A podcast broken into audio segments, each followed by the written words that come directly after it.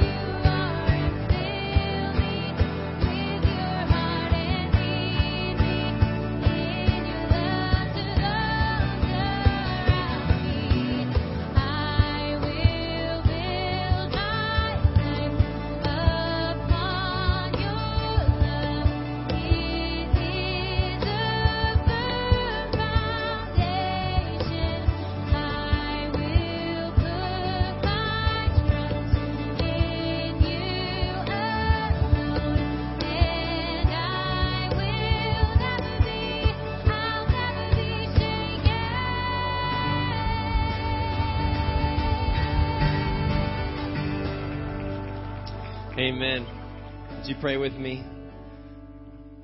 God, thank you for the time we just had to sing to you, to lift you up, to worship you. Lord, we love you. We thank you for loving us and for giving us your Son, Jesus Christ, in whose awesome name we all pray. Amen. Morning, Crossroads. Person behind you, side of you, next to you, high five, shake your hand, side hug, whatever works. We're glad you guys are here.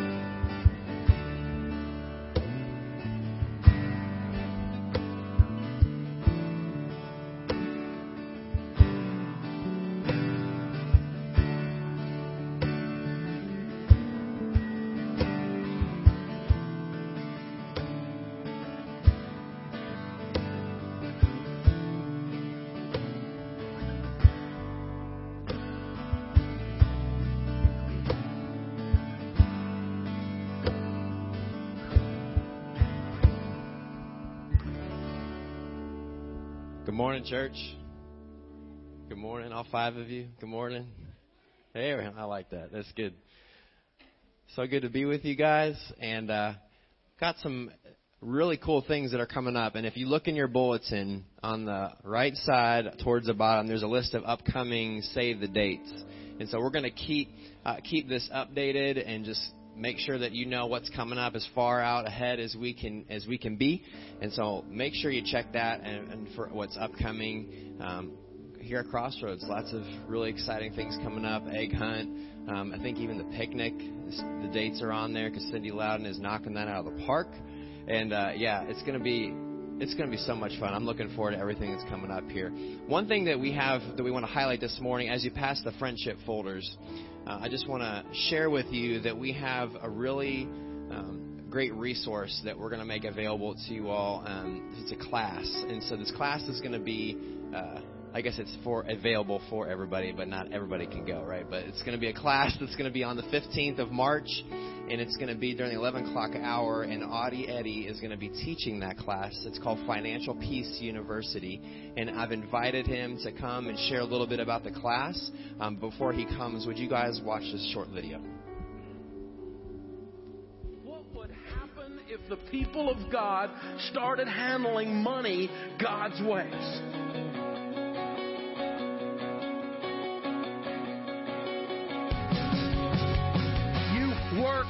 Too hard to get to the end of your life and have nothing to show for it. This is my family's legacy that I'm talking about here. I've got to have a plan and be focused. That knowledge that you pass down to your kids, that is how you change a family tree. You change your life when you get sick and tired of being sick and tired. And you have that moment where you say, I've had it. I'm not going to live like this anymore.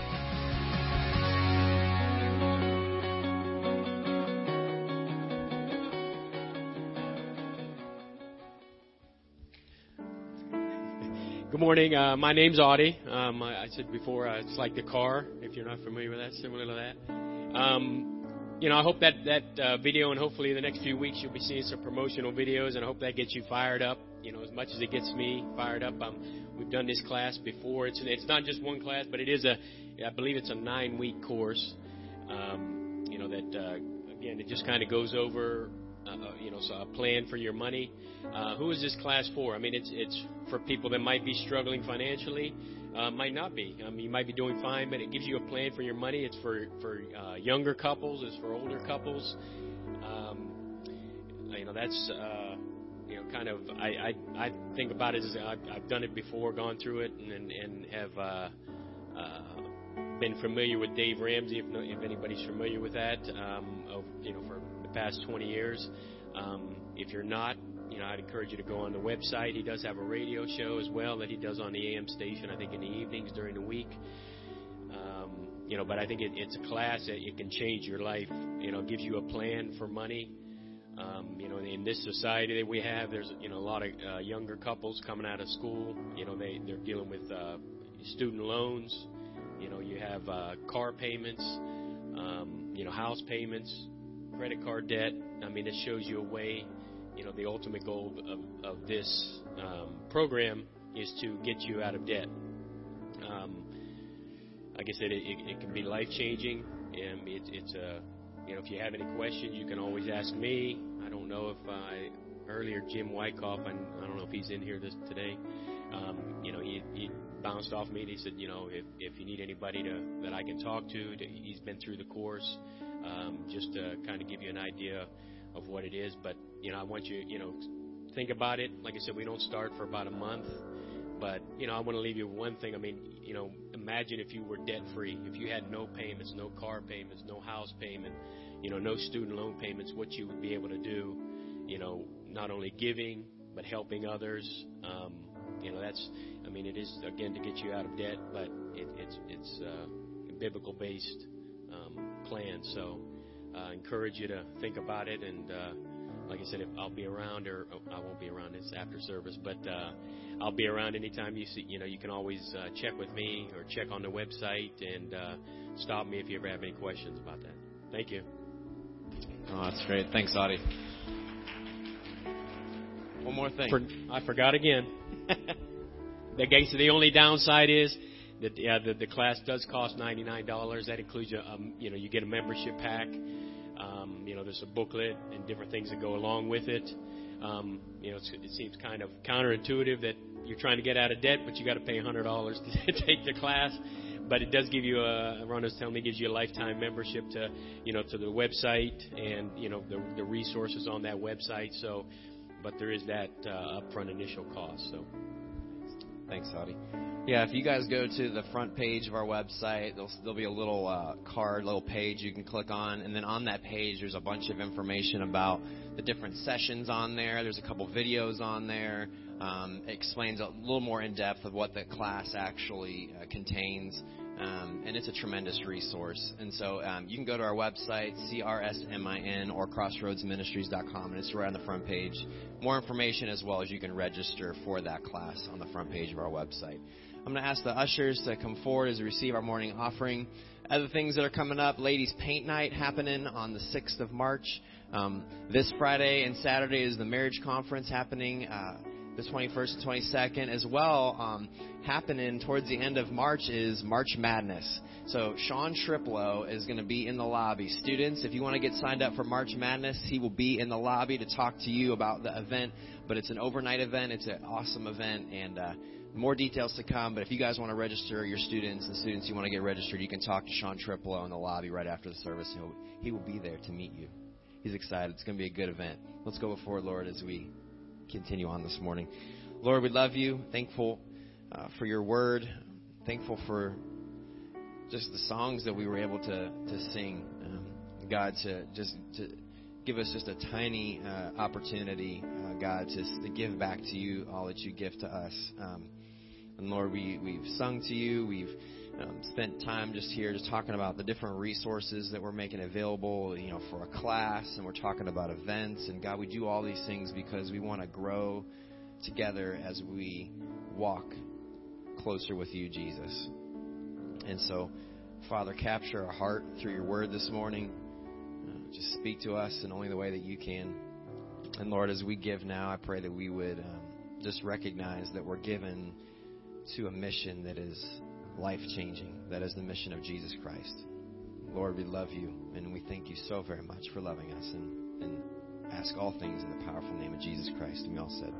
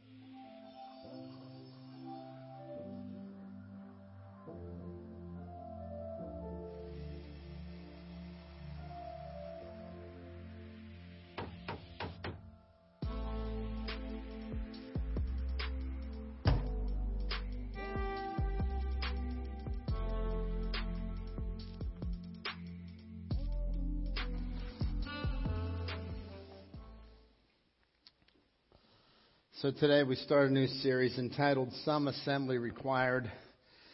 And uh, as you think about this, any, any of you like to shop at IKEA? Anybody like IKEA? A few people out there. You know, you go out there and you, you look at something that's so nice and, and you see it all put together. And then when you get home, you get the directions on how to put it together. Did you ever notice that? Look at this here. Look at this first one. You, you, you ever, ever open up something like this? There's not a word of English on it. Actually, there's no words on it. Did you notice that? There's no words on it. Now just put this screw here and put this, and it'll just work out fine. How many times does it ever work out fine? It just doesn't, right? Go to the next one here, and uh, and here it is. You know, this is a little bit more complicated. You're getting a, uh, a TV stand or whatever, and and you're just uh, so excited. You're, you're out there. You bought it, and you can't wait to uh, see what is going to look like because on the showroom floor it looked incredible. And so you come home and you take all this time and you put it together. And you know, you love that little Allen wrench that they give you, you know? And, and you, you're putting that out, you're using that little Allen wrench and you're saying wonderful things that you shouldn't say as you're putting it together, right? And, and, you're, just, you're just like beside yourself because this is so hard to put this stuff together. But you keep putting it together. Why?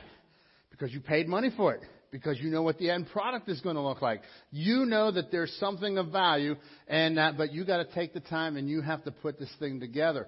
Well, that's what what uh, many of our areas of our life are like. We're going to spend a few weeks talking about a few areas of our life that require some assembly.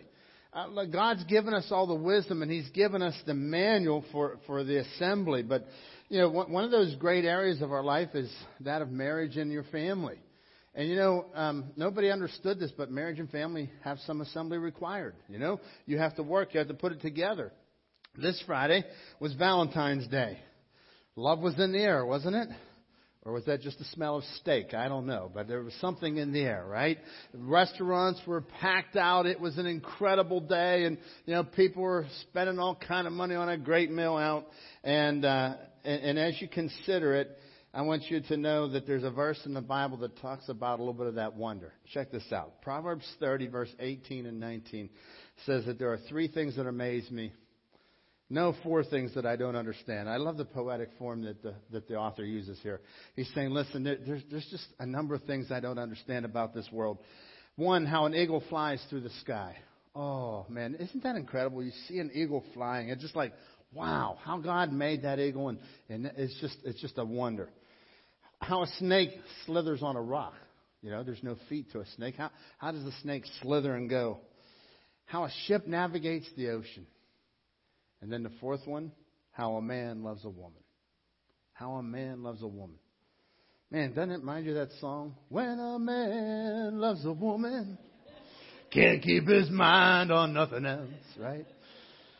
Somebody told me that somebody else recorded it. I should listen to their recording. So but uh, yeah, yeah. I mean, it, it, doesn't that remind you of that? Like, and I'm reading this. I'm like, in the book of Proverbs, he says, "Listen, this is this is like one of the the crazy things about life is how a man loves a woman. And, you know, when you think about how a man loves a woman, uh, it's one of those things that we don't totally understand.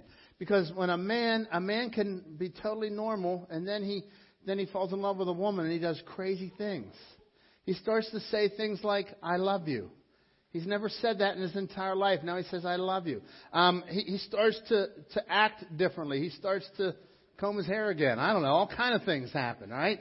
Um, I'll never forget whenever I was younger and, and dating, Rhonda and I were dating, I had, uh, I had went on a trip and I, I went and I made a, a, a tape. It was a VHS tape. That's, I'm dating ourselves now, right? But that I made this videotape because I was going away on a on a uh, conference for the church, and so I was we were going to be away for a whole three days from each other, right? So I made this videotape. I went down into my basement, and I'll never forget. I, on the washing machine, I took this big camera. Remember those cameras? They were like this big, you know.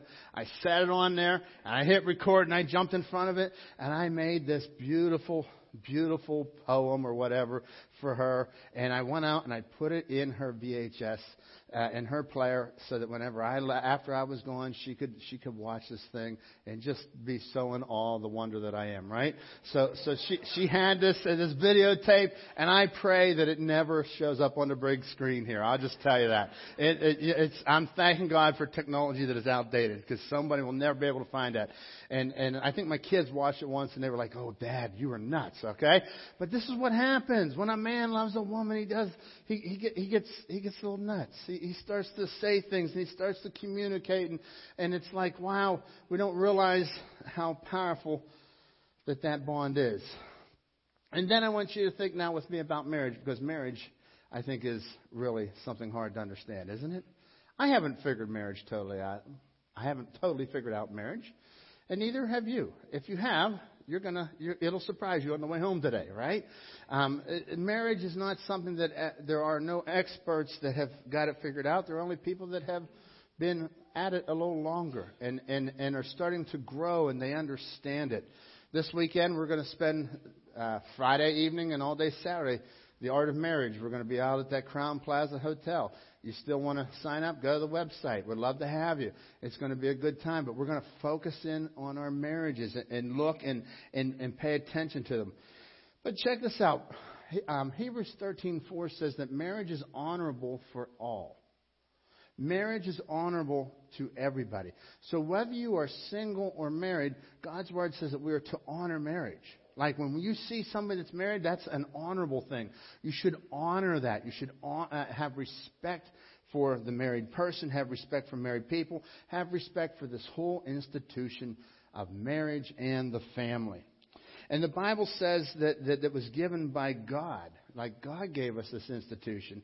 And, and, and God, God gave everyone this opportunity to honor marriage. Like you may not be married, but you have the ability to honor marriage. You honor those that are married and you respect marriage. You know, society, the world we live in today, no longer respects marriage. It's just not uh, not like it was 25 years ago. 27 years ago, when I was getting married, I could probably went out and asked a number of people on the street what they thought about marriage, and they would give me some basic purposes. They would understand what marriage was. But today, it's uh, it's kind of the opposite. Many people use words like it's irrelevant. People will say that it's archaic. Who needs to get married? Um, they, they dismiss it. Uh, nobody needs to really get married today. Just live together, and the list goes on and on. Uh, the demand, it's demanded, uh, it's demeaned. I'm sorry, it's demeaned by many people. They, they, uh, they don't demand it, they demean it. It's, uh, they say it's a career buster. You're getting married, oh, well, there goes your career.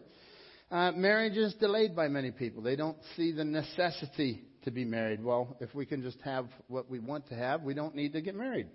They say that uh, marriage is redefined today. People are re- trying to redefine the whole definition of marriage. It's ridiculed. People are mocking marriage, mocking married people. Uh, it's being demeaned. It's being denounced. It's being discouraged. We, we don't live in a culture today where marriage is honored by anyone, by, by everyone anymore. And so what has happened is we've gotten this slowly a, a looser feel, and many people have denounced and discouraged this marriage in our culture. But the problem is that nobody really understands what marriage is all about today. They don't understand the basic. Many people say, well, it's just a lifestyle choice. Well, no, it's not just a lifestyle choice. It's far more important than you realize. And whenever, whether you're married or not today, um, it's it, you got to understand like marriage was an essential part of God's creation. Like God created us, and He, and he put us all to, put us together, and He put marriage as part of that. And so it is essential. And so today, um, it's it's not the uh, the view that our popular culture has. The popular culture in our country and in our world is very lax in regards to marriage. But I want you to understand this morning that that because many people don't get it right, because many people don't understand the uh, the reality, the the uh, the ideals that God gave us in marriage, because they don't ex- uh, experience that, does not mean that God's ideals are not possible. It does not mean that uh, that marriage is not important. The reality is that marriage won't solve all your problems. Did you know that? Marriage won't solve all your problems. Uh, let me say it like this marriage won't solve any of your problems. As a matter of fact, it will magnify your problems. Marriage is a, is a magnifier of some of the problems. Uh, somebody once said, I didn't have any problems until I got married. Oh, no, no, no, no, no. That's wrong. Marriage just magnified your problem. If you're a cranky person and you got married, she's going to magnify that for you. She's going to help you to understand that.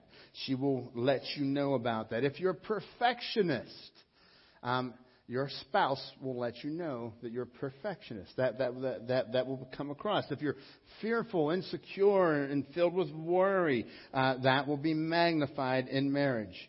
Marriage, marriages don't create problems. They don't solve problems.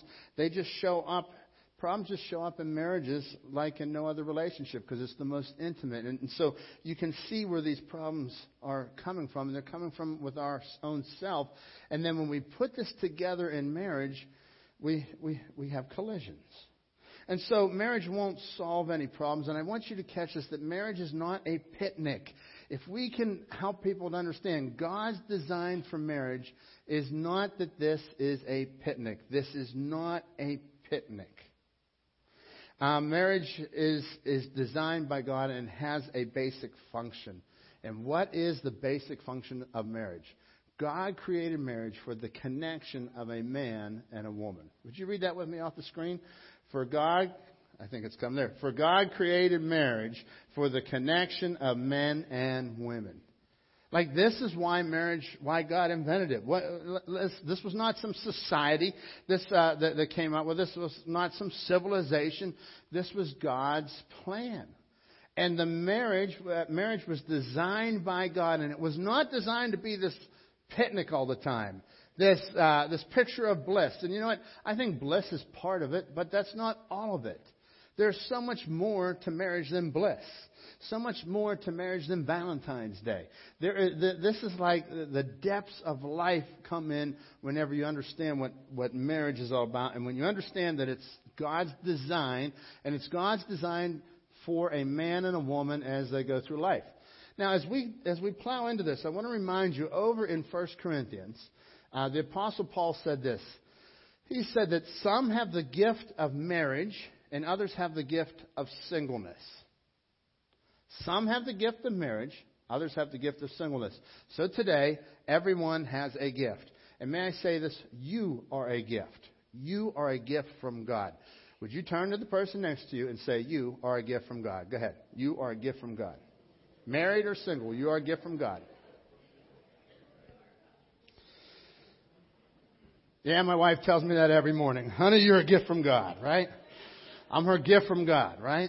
So, uh, but I want you to understand that because the very basic of this discussion, whether you are married or single, God has given you that gift today.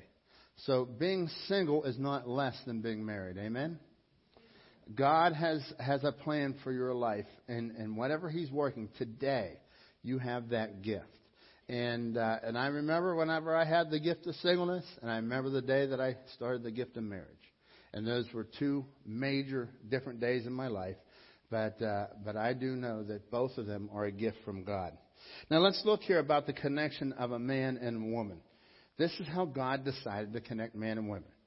Genesis 2:18 Then the Lord God said, "It is not good for the man to be alone. I will make a helper who is just right for him. I'll make a helper who is suitable for him." Marriage is is given by God. This was God's design. This was God's plan. He didn't. Uh, he said that it is not good for man to be alone. Now, catch this. He went through and he made creation. He made made you know all this other creation. Then he comes to man and he sits there and he says, "It's not good that man is alone." It wasn't like he forgot. Like God didn't say, "Oh man, I forgot. I should have made an Eve." You know, I, I have Adam, but where, where's my Eve? I forgot about that. No, no, no. God had a plan, and He was He was unfolding His plan. So you know, on the first day, you see the heavens and the earth, you see the waters, you see night and day, you see the animals, and He, he comes to Adam. He says, "It's not good that that man is alone." Like this was how God said that man and women were going to live together, and this is how He was going to deal with that human relational need that we need, uh, is to put a man and a, a man and woman together. Verse 19. So the Lord God formed from all the ground all, of all the wild animals and all the birds of the sky. He brought them to the man to see what he would call them, and the man chose a name for each one. So here he is. He's coming and here comes two zebras, and he says, "Okay." He names the zebras, and he's noticing there's male and there's female. Verse 20. He gave names to all the livestock, to all the birds of the sky, and all the wild animals but there was no helper just right for him, no suitable helper for Adam. And so he's like, wait a minute, here's, here's two zebras, here's two hippopotamus, here's two goats. And he's saying, man, I'm by myself. Like, how did this happen? These, all, all this creation around me. And so, so he's by himself. And so what God did was God allowed him to see his need. Even early on, like God gave him the task. And you know, sometimes God will give us something to do. And as you're doing it, He's going to reveal to you some of your need for Him. And, and so God has revealed here the need. And you know what the need was? For God to be His provider. Like God stepped in here from the very beginning and says, I'm going to provide, and I'm going to provide Adam with a suitable helper. I'm going to provide Adam with a wife. So the Lord God caused the man to fall into a deep sleep. While the man slept, the Lord God took out one of the man's ribs and closed up the opening. This was God's first anesthesia, the very first surgery. You know, UPMC thought they were ahead of the game, right? But this was the very first anesthesia. God says, All right, you're going to sleep. I'm going to open up your sight. Now, just imagine the God of the universe operating on you. I think I'd be the only person I want to operate on me. Amen? You know, but I realize we've got to have surgeries, right? But anyhow, so God opens up this wound takes this rib out of him, closes him back up. Then the Lord God, verse 22, made a woman from that rib. And he brought her to the man. Now, very interesting that out of all the other creation, God didn't come over to a goat and say, let me take a, a rib from a goat and make another goat. For human relationships, he starts with man and he opens up the man and takes a rib out and he puts this in and makes a woman from that very rib. Then the Lord God made a woman from the rib and he brought her to the man. And at last the man exclaimed, This one is bone from my bone. In other words, he's looking and saying, I saw all those other animals and I saw that there was multiple and finally this one is like me, bone from my bone, flesh from my flesh, and she shall be called Woe Man. And he looks at the very first woman and he is amazed. Could you imagine what Adam was like? Woo! That is the first one. And imagine what Eve looked at. She looked at Adam and said, Oh man. Wow. Sorry, I get a little too overwhelmed up here, right? Bone from my bone, flesh from my flesh. She shall be called woman because she was taken from a man. From the man. So, so listen, in Hebrew, these words, the word for man, now this is very powerful, is ish. So the word there is ish, and the word for woman is isha. Ish and isha. So catch that. Ish and isha. So as he gets, as he, as he, as he, as God gives it, he's saying, look, this is so much like men. We respect the women. We respect the women in our life. We respect our wives. Why? Because they came from us. And when you hurt your wife, you hurt yourself. Amen? When you hurt your spouse, you hurt yourself. And so the very reason for respect for for women is because they came from us men. We have to understand that God opened this up, opened up Adam, and this is the way it uh, the way that it worked. You talk to people today about companions, and many companions are important in life, but there's no other companion that's as important as a husband and wife. And when God laid this down here, I want you to see what he said over in Mark chapter 10. Mark chapter 10, he says, For this reason a man will leave his father and mother and will be united. Jesus, this was Jesus' words. They're talking to him about marriage. And Jesus responds, He says, For this reason a man will be, uh, a man will leave his father and mother and will be united to his wife, and the two shall become one flesh. No longer two, but one. What God has joined together, let no man tear apart. You, know what Jesus was teaching about marriage? He's teaching three basic things. And, and, and I think our world has become so relaxed around these. And, but for you as a Christ follower, I want to take you to, to what God teaches about marriage. Number one, marriage is God's plan. That, he says, listen, for this reason, God is the one who gave the reason. For this reason, a man will leave his father and mother, be united to his wife. The second thing he says, that marriage is between a man and a woman. Like this is how God designed it. He designed a man and a woman to be married. That was God's plan. It fits. It works. This is how God designed it. And it's permanent. The thing that it says about, about marriage, he says, what God has joined together, let no man separate. And so as, as, we, as we walk through life, we can see the, the, the, the ups and downs of life. And, and maybe your experience has not been that. Your experience has been, has been uh, trials in marriage. Your, your experience has been um, not permanent. Maybe your experience has been less than enjoyable experience. But I want you to catch this this morning that what God is talking about here is His plan. It's His ideal. And the things that have happened yesterday in your life, you can't go back there. That's yesterday. I'm talking about your relationships from today forward. God says, if you are in Christ, there is now therefore no condemnation to those who belong to Jesus Christ. So what has happened is over. You have today, and you can only work on today. You, you may have tomorrow, but we only have today. People don't understand the truth of God's design.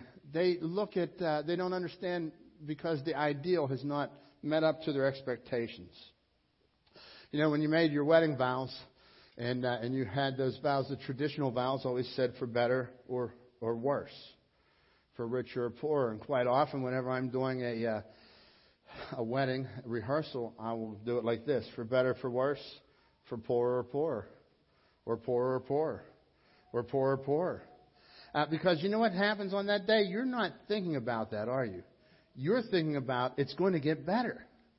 And and what what what we come to understand is that marriage is not about a blissful moment. It's not about everything is always happy. It is about God has given me this relationship and I get to work through life with this person together. You know, many people will base their marriages on beauty. But may I share with you that beauty will fade? It does. I mean, the, uh, the, uh, the book of Proverbs talks about it. Ecclesiastes talks about how beauty will fade. In the first service, I said beauty will fade unless you're Marianne Mickett, right? Marianne Mickett is, uh, you know, she, she's been at that door and she's been smiling and happy for 40 years standing out there. I said she's like the, the timeless, ageless person out there. She's just a wonderful person. But I, I want you to know that the reality is what we look like at 25 and 30 we will not look like that at 40 and 50 and 60 and 70. Um, follically challenged. It happens to many of us. It's a private problem, right? So follically challenged, right? It just shows up everywhere. Um, we fade. We fade. And so if we make our commitment based upon what I can see, it will be short lived. And God says, listen, marriage is about this enduring. It's about a lifetime together. It's about living your life. It's not, I love you if. It's not, I love you if, because it's got to be, I love you. And, and how to have a great marriage. How do we have a great marriage? So today I want to, I want to give you some principles. And if you're single, take these principles and apply them. If, uh, if you're, you're, you're single and maybe you're thinking about getting married, apply them to your relationship. If you um, are are married, apply this to your relationship. God continues here and he shows us how to have a great marriage, all right? Look what he says here in verse 24. Genesis 2:24. For this reason a man leaves his father and mother and is joined to his wife, and the two are united into one. This reason, this is what God did. Because man was made from a woman, this was God's plan. He says, I want man to leave his mom and dad, and, and he becomes joined to his wife and becomes one. And then verse 25 Now the man and his wife were both naked, and they felt no shame. And so this was before sin entered the world. God laid out the plan, and, and I love it that marriage was into, into the world before sin entered the world. And, and so they, they, um, they felt no shame. They're together. What he's talking about in verse 24 is the law of priority. The law of priority. Whenever a man leaves his mother and father and goes to his wife, he, he leaves his wife, he cleaves to, uh, he leaves his mother and father and cleaves to his wife.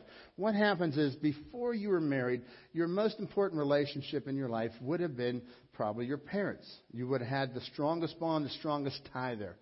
But when a man leaves his mom and dad, the, the, the, the Hebrew word there is, it means to loosen, to relinquish.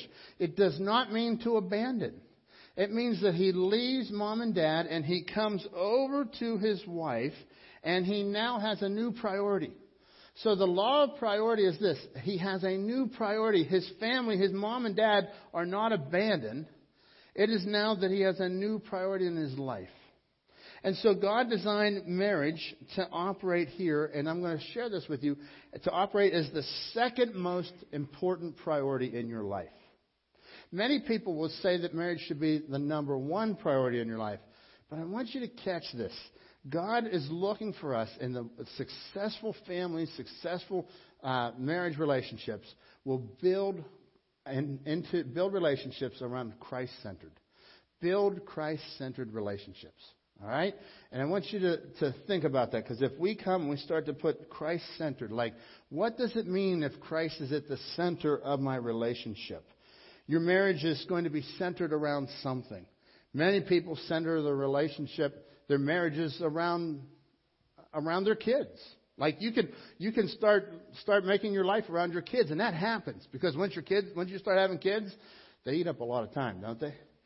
And they eat up even more money and they eat up a ton of food, right? I mean, it's why? Because you have something, you have a legit, you you are concerned, but a Christ-centered relationship. Now look at this diagram I'm going to throw up here this morning. The, this diagram here, there's something at the center of everyone's life, and so you have to have a Christ-centered life. And I want to encourage everyone here, married or single, have a Christ-centered life. Because that is what you need to take into a marriage is a Christ-centered life. And if I go into a marriage with me at the center, many people will put themselves at the center. And so they make all decisions based upon if they like it, if it makes me feel good, if, if, if, if. Okay? But whenever I come and I have the, uh, I have Jesus at the center, now that changes everything about my decisions. Because look here, beyond the center becomes your values and beliefs.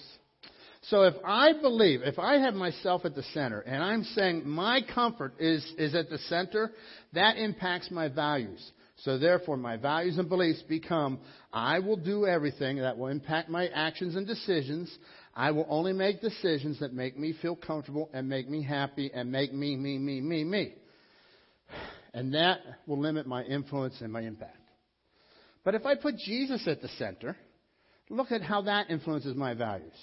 Look at what, what does that do to my belief? I believe that I now am a child of God. There is no condemnation given to me because I belong to Christ. Romans 8 1. Amen? So this is what God is saying here. With Jesus at the center. So as you go into a relationship, whether you're dating or married, you got to go into this relationship. You have to keep Christ at your center. And ideally, you want to have two married people that come together with Jesus at the center. Because as I said, many people will make their kids, you can make your kids, absolutely can make your kids the center of your relationship. You can make your kids the center of your world. I'm only happy if my kids are happy.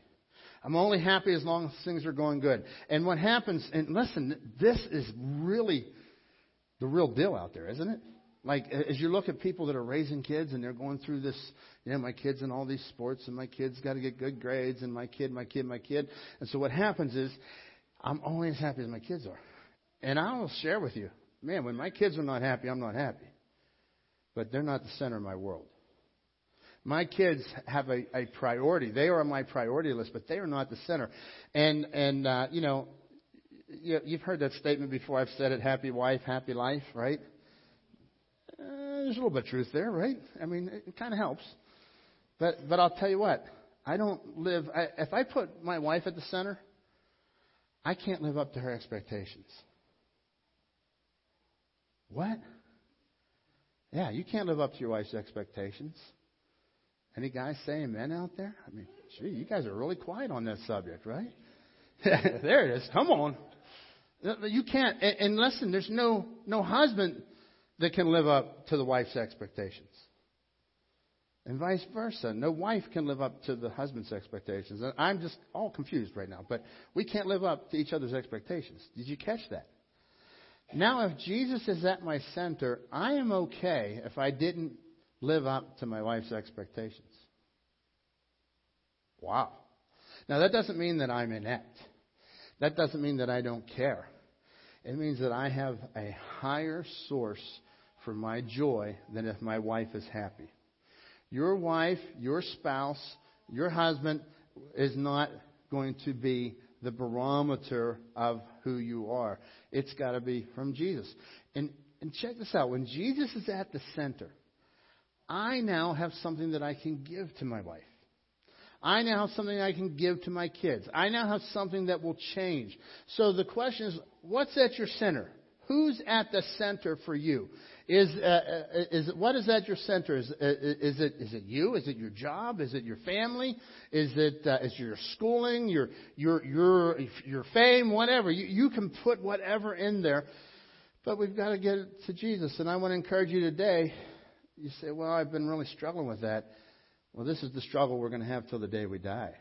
Like, is Jesus at the center? And, and what does God say to do? You know, as we get two, two people come together, and ideally we want to be on the same page, uh, you look through, through the New Testament, it tells us that we don't, we don't run from it. We keep living it. We keep going to Jesus. Like, He died on the cross, He paid for our sin. So when there's trouble at home, I keep living Jesus out. And so if you have a spouse that's not on the same page spiritually, you, you just keep living Jesus out there because that's what God said to do. And it's so powerful because God says this is the plan. Like you keep putting Jesus at the center. And you don't put other things at the center. It's easy to come and, and, and have your values and beliefs change because you want that kid happy.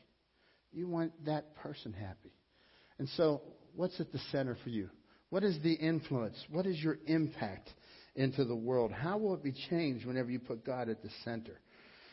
Um, Matthew 22, Jesus said this. Uh, the, they came to him and they said, Teacher, what is the most important commandment in the law of Moses? What is the most important commandment in the law of Moses? And Jesus said, You shall love the Lord your God with all your heart, with all your soul, and with all your mind. He didn't say that you would feel happy. He didn't say that you would feel good. He didn't say that you would be pain free. He said the most important commandment is that you'll love God with everything you have. This, verse 38, this is the first and greatest commandment. And then he says the second is equally important love your neighbor as yourself. In a Christ centered marriage, Jesus is your one, your spouse becomes your two. You ever heard anybody, a single person, say, I finally met the one? I met the one. That's always a scary statement, isn't it? I met the one. May I remind you, single people in the room this morning, that one is a whole number. You don't need anybody else to complete you. You need Jesus to complete you. Amen? And that's it. So when you go and you find that person that you're ready to marry, don't tell me you found the one. Tell me you found the two. Okay? You found the two because God is number one. He fills your life. He is, uh, the spouse will be your number two. You've heard people say that the honeymoon is over. Oh, I hate that statement, don't you? But I understand what it means. It means that it's not all this giddiness, you know? Like when you first got married, it's like, you know? We just kind of stare at each other all the time, you know? It's just so wonderful and uh, and then you know then you just start doing life together and you, you start aging and all of a sudden it's like what, what do you mean you know uh, god designed marriage to get better every year And, and we live in this world that says, go, go to the, to, to the couple that's been married a year or two and you'll learn a whole lot about, about marriage. I'm like, no, you might learn a lot about. But if you want to learn about marriage, you go to the people who've been married 50 years. Keller and Elaine Lohman, stand up. They've been married 50 years. I never got to recognize them. They're finally here today. Stand up. I want to recognize you, all right? Stand up. I appreciate these guys, all right? There you go. And I want you to know, Keller and Elaine, they, they celebrate that in the middle of Christmas, and we didn't get to do that in the middle of the service, but I finally got you guys, all right? 50 years. I, I would say you could learn a little bit about marriage from those guys. You know, the discussion when you were young was, ooh, ah. And it did, you know, it doesn't feel the same. You know what it feels like today? Oh, how am I getting up the steps today? That's what it feels like. Literally. Go talk to Keller. He'll explain a little of that to you. That's what happens as our bodies age, right? And so everything changes. But I'll tell you what, God has given us this relationship. You get to have this relationship with a man and a woman come together, and you get to put Christ at the center. Love begins with priorities. It really does. And so, how do I set priorities? Number one, I'm going to give you a couple things to uh, advice here how to set priorities. Number one, write them down. Like, go home and write them down. Many people don't know what their priorities are because there's a baseball game next Tuesday and because I, you know, Christmas is coming, and because Easter's coming, and because all these holidays and all this busyness, right? Write down what are your priorities. Because the, the next thing that you're going to do with, with your priorities is you're going to, not only you're going to write them down, you're going to prove these priorities. So you may have priorities and say, this is my priority, but if it's a priority, what's my action plan? What, what will I actually do for that? This morning, you came to grow in God. That is a priority for you. You're here. You had to cancel something else. You made this a priority. And I applaud you for that. That's what I'm asking you to do. Go onto your priority list and then make your action plan. Prepare. Number three is prepare to protect those priorities. Our culture doesn't value these things, so therefore we've got to get close with God and we have to build the fortress around our priorities or else they won't be priorities anymore. Uh, your priorities should look something like this God, number one. Put God at the number one. Make Him the center. If you don't, you'll always be mad. You'll always be upset because you couldn't meet somebody else's expectations. What I love about having God at the center is I have met His expectation in Jesus Christ. There is nothing that I can do that will gain His favor. He, I am, I am forgiven. Wow. Thank you, Lord. Um, the next person you put in there is if you're married, you put your spouse there. And then you put your kids. If you have kids, you put your kids there. Uh, not in the other way around. Uh, and then, then you put your church there. Like, I'm going to seek God. I'm going to serve God. Personally, that's my number one. But then in my church, like, this is, look, look at the level of priority that the church is at. And so you're here. You make it a commitment. You get involved. Um, your extended family and friends, you put your friends into there. And boy, it's just so easy for us to get these things all out of order. Work and career come there. Your hobbies and your other interests. And I'll tell you what, whoever gets to the top of the list is going to impact your decisions. If God's not at the top, see, when I'm when I have God at the top, now I can pour into my spouse, I can pour into my kids, I can pour into my church, I can pour into my family and friends. But if I put my family and friends at the top, they don't they're not giving me enough that I can pour into somebody else. If I put my children at the top, I don't get enough from them. I, I end up on a hamster wheel. Put your order of priorities and then and then make these a reality. Like how is this going to impact your life? You know, uh, just talking about uh, putting your your wife at right up there. I have God and then my spouse. And so this week we went out. We we went out for Valentine's Day, right? And we were surprised. We sat there. It was two hours. Two hours. I mean, she was staring me down, man. It was wonderful, right? Two hours. You know why? Because it was so busy that they couldn't keep up with us. Two hours. This poor waiter, he was like losing his mind. We saw other people coming and going, but you know, we were just two hours waiting, and we were there, and we just enjoyed the time together, right? And and and we just spent some time, and there was nobody else getting us. And we just said this. We said, man, this is like, this is our priority. So for the last 27 years of marriage and probably a year or two before that, we've gone out on Valentine's Day. That's just our deal, right? That's that's us. It's a special day, and so we we got babysitters when the kids were little, and then not just on Valentine's Day, but many other days throughout the year, and just said, hey, we need time together. And many of those dates were at Chick Fil A. You know, listen, I'll tell you, when we were young, we went to uh, we used to go to Olive Garden, and I, I I'm not lying. You talk to my wife. This is real deal. We'd go to Olive Garden, and they used to give the breadsticks for free back in those days. And so I'd buy the salad and a drink, and like I get out of there for six bucks, unlimited salad and breadsticks. And you know what it was? It was just time for her to stare at me. It was so wonderful, you know, and uh, time for me to stare at her, and we just got together. But as you put that as your priority, but listen, if I put that as my number one, I'd be mad because I can't get there all the time, and I'd be mad because I'd fall short.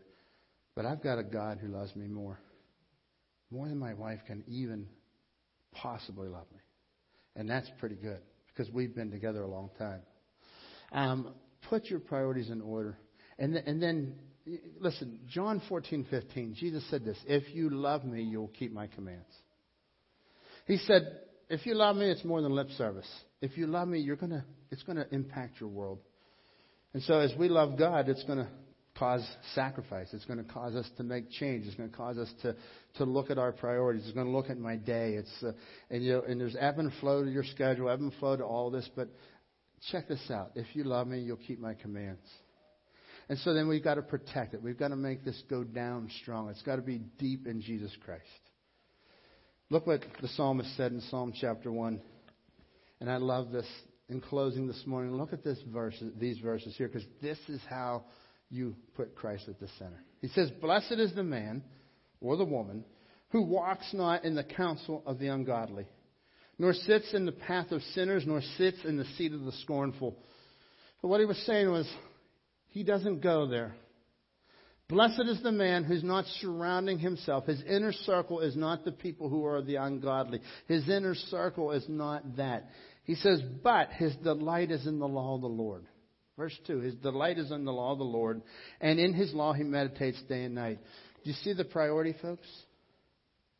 If my priority is for my wife to be happy, I'm not meditating on the law of the Lord day and night. If my priority is for my friends and my church to be happy, uh, number one's got to be meditating on the law of the Lord, on His Word. And He's given us this manual. It's so powerful. He shall be like a tree. If He does that, he is on the law of the Lord, and in his law he meditates day and night. He shall be like a tree planted by the rivers of water that will bring forth its fruit in season, whose leaves shall not wither, and whatever he does shall prosper. There's the success, folks. And that doesn't mean that there's no pain. It doesn't mean that, oh, you're going to be rich. It doesn't mean that everything is going to be this beautiful fairy tale marriage.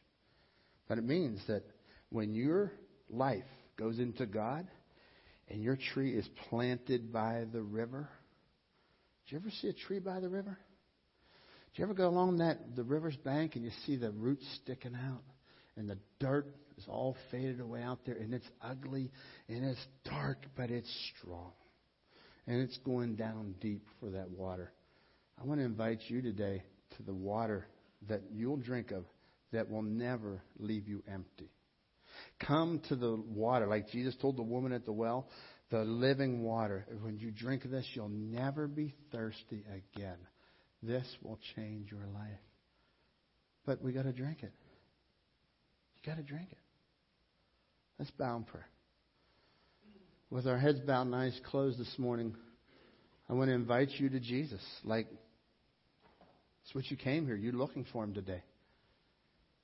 I want to invite you to rearrange your priorities. If your spouse is in that number one spot, would you just pencil in Jesus right above him or her?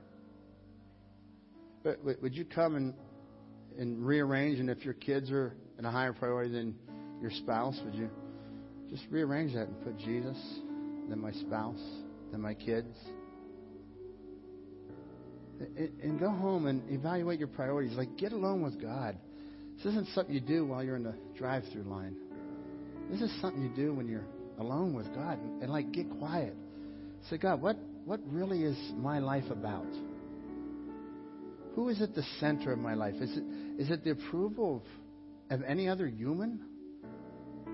Or, or is it the approval of God and I've already been approved by God, by His grace? If you're here this morning, you've not trusted Christ, I want to invite you to, to trust Him. If you'd pray something like this and start this, start this relationship with Him, pray something like this Dear God, I know that I'm a sinner. I've done wrong things. I've offended your holiness. But you, God, you died on the cross.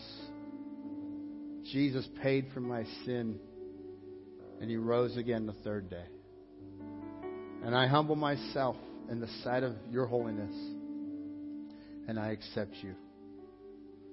Thank you for loving me.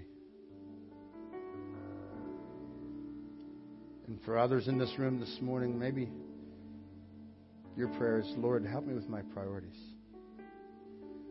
Maybe you had good intentions and just become prey to every wind of everything that's happening in your life. In the meantime, God's got something so deeper. He wants to start on your inside. Just take a minute with Him, and then we'll close in prayer.